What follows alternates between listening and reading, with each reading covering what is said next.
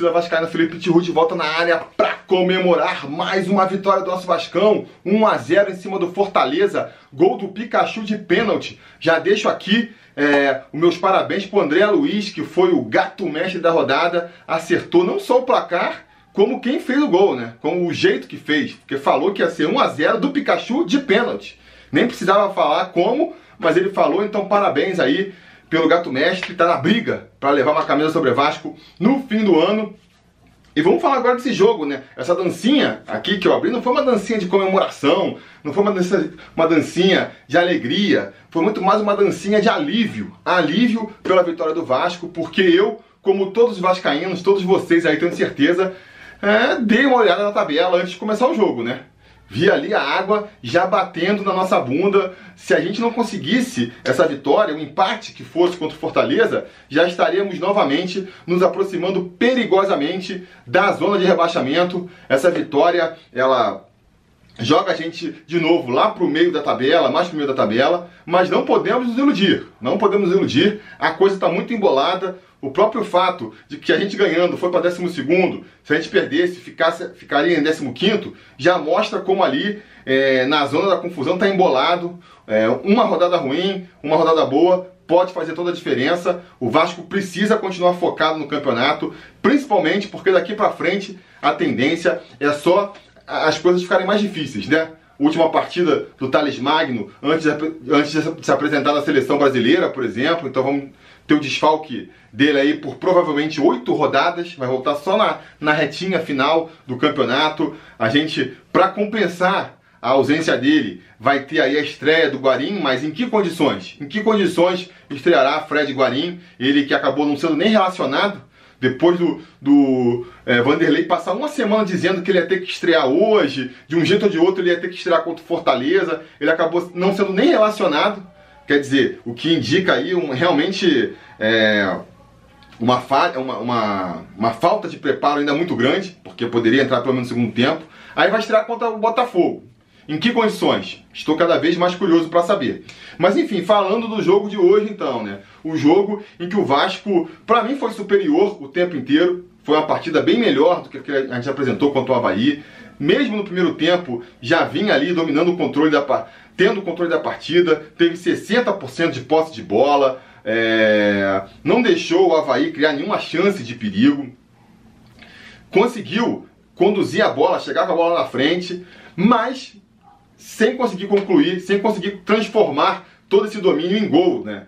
É, sequer uma chance clara de gol. Vamos ser sinceros aqui, não teve nenhuma chance clara de gol do Vasco no primeiro tempo. Aquele lance que você fala, putz, é, esse podia ter entrado, deu azar, né? Que nem a gente vai ter no segundo tempo. Mas os números, mais uma vez, vou aqui apelar os números para mostrar isso, né? Foram, que eu falei, 60% de posse de bola, 6 chutes a gol do Vasco, mas só um foi na direção. Foram sete escanteios, foram 14 bolas cruzadas na área, mas eu acho que só quatro acabaram, ou três, sei lá, acabaram dando em conclusão. Então quer dizer, o Vasco conseguiu chegar com a bola, conseguiu, é, primeiro, anular o ataque do Fortaleza. Dois, conseguiu chegar com a bola até o ataque, mas quando chegar naquele último terço ali, que precisa justamente da, de uma, da técnica, né, de uma coisa diferente para conseguir é, fazer o gol, não conseguia. Né? Parecia que. Ah, ah, parece que o time do Vasco toma sempre a decisão errada, né? Quando tem que tocar a bola, resolve chutar pro gol. Quando tem que chutar pro gol, resolve tocar, né? toca pro jogador em impedimento. Quando toma a decisão certa, executa mal. Então, a, pô, a melhor solução é chutar, mas tem que chutar direito, tem que chutar pro, pra, na mira. A melhor solução é tocar, é dar o passe, então tem que dar o passe certo. Não pode dar. É passe errado, isso é o óbvio, né? E, e, o Vasco, a gente viu no primeiro tempo, o Vasco acabando esbarrando mais uma vez muito na sua própria limitação técnica. E aí vai ficando desespero, porque a gente já viu esse filme antes. A gente já viu o Vasco começando bem o primeiro tempo, é, emparedando o adversário, criando as chances e não, não aproveitando, não convertendo isso em, em, gols. E aí, no segundo tempo, a, a coisa degringolar futebol, ele, é, ele muda muito. A situação do jogo ela muda, muito rápido.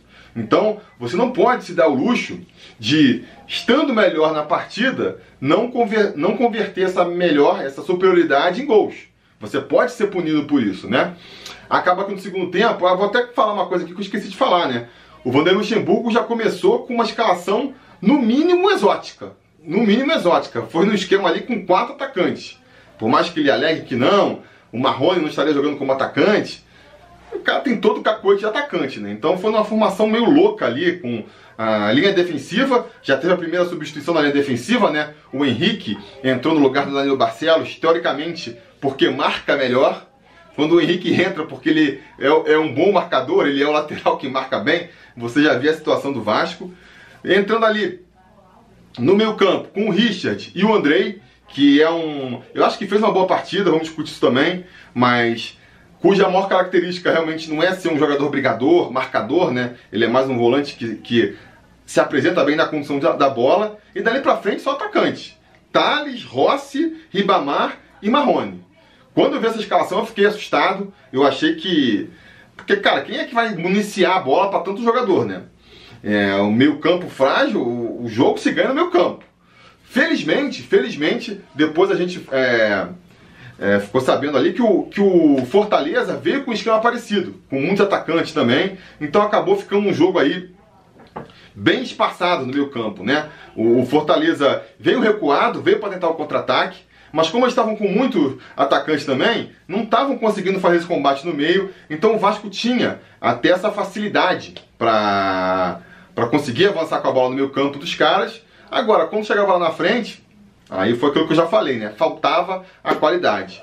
Pro segundo tempo, o Vanderlei Luxemburgo fez duas medidas, duas mexidas, tirou o Andrei para botar o Felipe Bastos.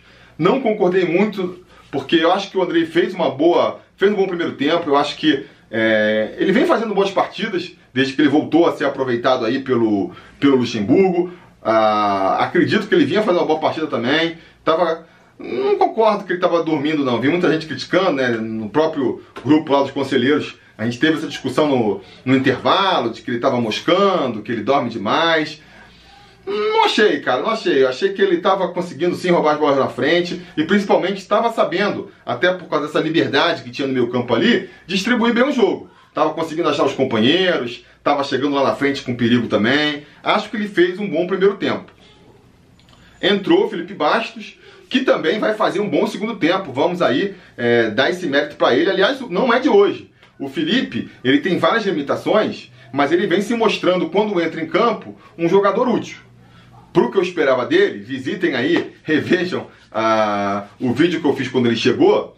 Eu fiquei muito na bronca com essa contratação, sim. Achava que não servia para nada, achava que tinha sido uma contratação só Quer dizer, a chave ainda acho, né? Foi uma contratação ali feita por outros motivos que não esportivos. Foi ali uma, uma compensação, um agrado do Vasco com o, com o Carlos Leite ali, que é o agente do Felipe Bastos. Agora, apesar disso, ele quando precisou, quando entrou ali, não, é, não comprometeu. Nunca fez um futebol ali que justificasse a titularidade ou que ele fosse mais aproveitado, mas se aquele aquela mina, aquele ponto fraco no time, também nunca aconteceu, né? E essa vez, de novo, fez um bom segundo tempo também, entrou, é... não deixou a peteca cair.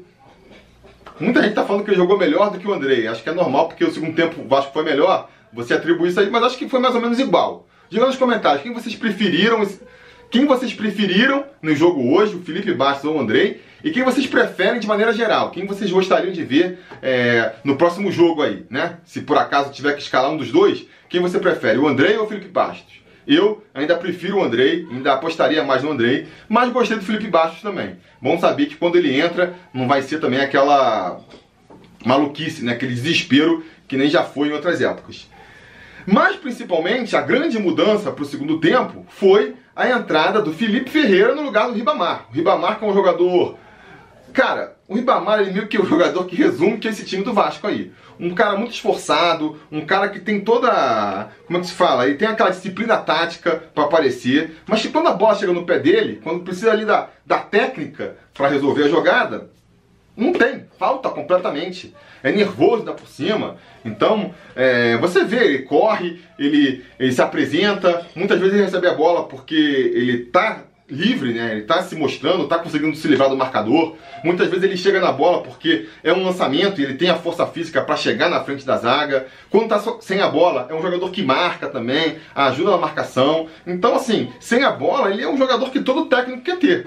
Agora, quando a bola para no pé dele, aí, amigo, aí é difícil de sair uma jogada boa, porque não sabe chutar pro gol. É, se vai tentar uma jogada, vai tocar, ou, ou, ou pensa errado, toque errado. Ele tem uma bola ali que o, que o, o Rossi estava claramente em impedimento, ele tocou. Ou então ele vê a jogada certa, mas quando vai tocar, toca errado, toca no pé do zagueiro. Então, assim, é difícil de, de sair jogada dele, né? Difícil de insistir no jogador. É, entendo até a insistência, entendo até quem apoia ele, porque você fica assim, pô, se ele fizer só isso certo, ele já consegue se apresentar, ele tem a velocidade para correr, ele consegue chegar na cara do gol. Se, se, ele só bater certo pro gol, ele vai ser um bom jogador. Mas esse se, esse se sempre fica faltando é, no Ribamar. Então ele tirou o Ribamar para botar o Felipe Ferreira, que na minha opinião tinha que ter começado desde o começo do jogo. Porque, é, pô, você tá precisando de um meio campo aí, né? Tá botando quatro atacantes, o ideal seria ter um meio campo. Você acabou de trazer o cara do CRB é, para isso. O cara é meio campo. O cara veio do CRB, tava jogando, tava lá. É, destaque do CRB no campeonato, não tem desculpa de que tá, tá sem forma física, tá fora de ritmo, né? Diferente do Guarim aí. O Guarim, beleza, tem que estar tá preparado. É outra discussão. O cara não, tá na ponta dos cascos. Por que, que não começou logo com ele? Sabe? Não entendo, já entrou, já treinou há duas semanas com o grupo aí, já tinha entrado contra, contra o Atlético Mineiro, já tinha entrado contra o Santos. Quer dizer, contra o Atlético Mineiro e entrou também contra o Havaí, sei lá, são três, quatro jogos já que ele participou aí. Por que, que ele já não começou a titular? Não entendi, não entendi. Aí o Vanderlei Luxemburgo falou que botou o Felipe Bastos e o Felipe Ferreira aí, meu charás, agora que me dei conta, é, para poder ganhar o meio campo, porque o Vasco estava sem meio campo. Você fica, porra, tu escala quatro atacantes e você esperava que o Vasco fosse ganhar o meio campo ainda assim? Enfim, é aconteceu que essas mudanças realmente melhoraram bastante o time do Vasco. Porque, que nem eu falei, o Vasco não tinha, tinha conseguido até uma superioridade no primeiro tempo, porque o time do Fortaleza também estava jogando sem meio, estava jogando com meio enfraquecido. A partir do momento que o Vasco reforçou um pouco esse meio campo, basicamente com o Felipe Ferreira ali, já melhorou bastante. E aí foi uma surpresa no segundo tempo se a gente for pegar o histórico, isso é uma coisa que está mudando, né? Contra o Havaí, a gente já fez um segundo tempo melhor do que o primeiro e hoje, novamente, fizemos um segundo tempo melhor. Contra o Atlético Mineiro também já tinha feito isso. Então, assim, tomara que se mostre uma tendência a isso, né? Da gente ver o Vasco jogando bem o primeiro tempo e jogando ainda melhor o segundo. Vai ser fundamental daqui para frente, espero que aconteça mais. Só não precisa, né, Vanderlei, ficar segurando os bons jogadores para deixar para a segunda etapa. O Felipe Ferreira, ele claramente já tinha que ter começado desde o início da partida. É... Enfim, o Vasco consegue voltar ainda melhor, né, no segundo tempo. Vai dar uma vacilada lá atrás, é verdade. O, o Fortaleza vai conseguir botar uma bola na trave da gente ali. Eu mas é, a gente conseguiu criar, criar, muito mais chance lá na frente, né? Vai ter bola na trave também, vai ter lance lá do.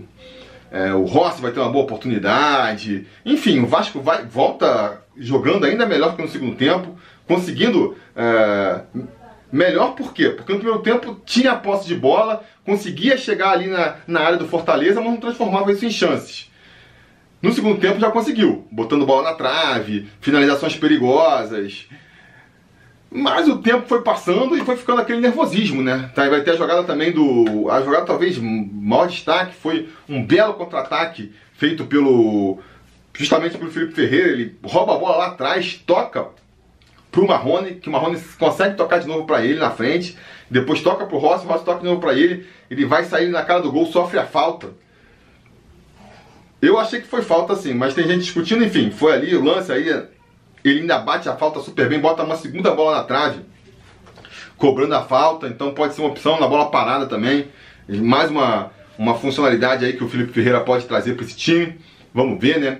É... Mas aí vai chegando, vai passando o tempo, vai dando aquele nervosismo, né? Pô, já vi esse filme antes. O Vasco jogando, pressionando, jogando melhor. Claramente deveria estar vencendo essa partida, mas não está vencendo. E o mais importante agora, daqui para frente, mais do que nunca, até chegar ali nos 40 e tantos pontos que nos livra do rebaixamento, a gente tem que pontuar, amigo. Tem que pontuar. desisti já de ver o time jogando bem, eu quero ver o time fazendo ponto. Então começou a ficar aquele nervosismo lá. E aí, é, no Vasco pressionando, felizmente, num dos escanteios desse, vai ter o pênalti lá no, no Leandro Castan, né? No lance anterior já tinha ali, o Vasco já estava procurando esse pênalti há um tempo já. É, vai marcar esse pênalti ali. Eu confesso que depois não revi muito bem o lance, mas aparentemente não tem que questionar. É, o jogador é deslocado na, na área. Eu acho assim, cara, numa época de VAR, você se você já acha que é prejudicado pelo VAR ou não, não sei. O zagueiro ainda vai e, e usa a mão, você ainda tá usando a mão, ah, mas a mão não botou tanta força. Cara, você está dando ali a desculpa visual pro pênalti ser marcado. Então, se o cara tá empurrando com a mão, você não tem que usar a mão pra. Ah, mas é só para apoio, para marcar. Eu tô aqui prevendo as justificativas que o pessoal vai dar. Não faz isso, cara. Não faz isso porque você depois no ângulo vê ali, não dá para saber a intensidade da força. Enfim, pênalti marcado. Mais uma vez o desespero, quem é que vai cobrar, né? O Rossi perdeu a última vez, não dá pra ser. Danilo Barcelos não estava em campo. Quem vai ser o cobrador? Acabou que calhou pro Pikachu voltar. E aí, graças a Deus, voltou a marcar, conseguiu bater, bateu o pênalti bem, né? O goleirão dos caras quase chegou. O goleiro deles é bom. O goleiro deles é bom. É... quase chegou na bola, mas bateu com força, bateu relativamente no canto. Bateu rasteiro, que é difícil pro goleiro também. E a gente conseguiu fazer 1 a 0 alívio. A partir daí, a, a missão seria não perder, não tomar gol do, do Fortaleza. O Thales ainda fez o favor ali de, de expulsar um jogador do, do Fortaleza também, dando uma chaleira linda nele. O cara acabou. Nessas horas o jogador não pensa em nada, né? Toma um drible daquele, só quer saber de parar a jogada. Fez a falta, tomou o segundo amarelo e foi expulso. Ficou mais fácil pro Vasco. O Vanderlei Luxemburgo também, que tá com medo, né? Tá, tem dele ali na reta é, tratou de recuar um pouco mais a equipe, então tirou o Marrone para botar o, o, Barco Júnior, teoricamente para ganhar mais no meio campo, mais marcação, mais posse de bola. Apesar disso, porque o Vascaíno vai ter que sofrer até o final, ainda teve lá um cruzamento em que o Paulão desviou na bola ali, mas ainda bem o, o Fernando Miguel agarrou. E a gente conseguiu esses três pontos aí que vão ser fundamentais para nossa permanência. Eu já não me iludo mais, já não acho que o Vasco vai é, almejar muito mais nesse campeonato do que a permanência na primeira divisão, mas eu torço para que pelo menos isso aconteça de uma maneira sem traumas, né? A gente consiga com alguma facilidade, com ali, de preferência com umas duas, três rodadas de antecedência, garantir matematicamente a permanência na primeira divisão. E aí, se garantindo essa permanência, a gente é, de lambuja ganha uma vaga na Sul-Americana, melhor, melhor. Mas o foco principal é mesmo ter um final de ano tranquilo, né? De preferência o quanto antes, conseguir aí essa permanência o quanto antes, até para a gente já poder começar a pensar no ano que vem, tentar evitar os erros que foram cometidos esse ano. Não é isso? E para isso é fundamental a vitória aí contra o Botafogo, a vitória nos próximos jogos. Vamos ter um desfalque importante, que é o Thales, que eu já falei. Vamos ter a entrada do Guarim. Será que vai ser o suficiente para suprir a ausência do Thales? Vamos discutir isso aí no preleção, já estamos pensando na frente. Agora é comemorar aliviado é, esses três pontos que nos botam ali no meio da tabela. Diga nos comentários a opinião de vocês sobre a partida, quero saber o que vocês acharam. É, Felipe Ferreira, será que dá para confiar? Ele pode ser o motor dessa equipe aí? Tem jogado bem a cada partida, né? Por outro lado, ele foi até decisivo dessa vez, dá para dizer, apesar de não ter participado do lance do gol, se mostrou que pode ser decisivo, o que não vinha mostrando nas outras partidas, tinha, vinha entrando bem, mas não tinha mostrando tanto poder de decisão, está crescendo. É, vamos ver se ganha a confiança do professor, né? Porque o professor até agora não está investindo nele. Não está investindo nele. Vamos ver se pro próximo jogo ele já ganha uma titularidade de repente ali. Antes ele do que Rossi, do que Marco Júnior, do que Barrone, do que Ribamar. Pra mim tá na frente desse pessoal todo, né? Enfim, vamos ver. Mas diga nos comentários, a conversa continua aqui embaixo, muito para discutir, né? A gente tenta voltar com outros vídeos aí comentando isso aí. Mas por hora é isso, a gente vai se falando.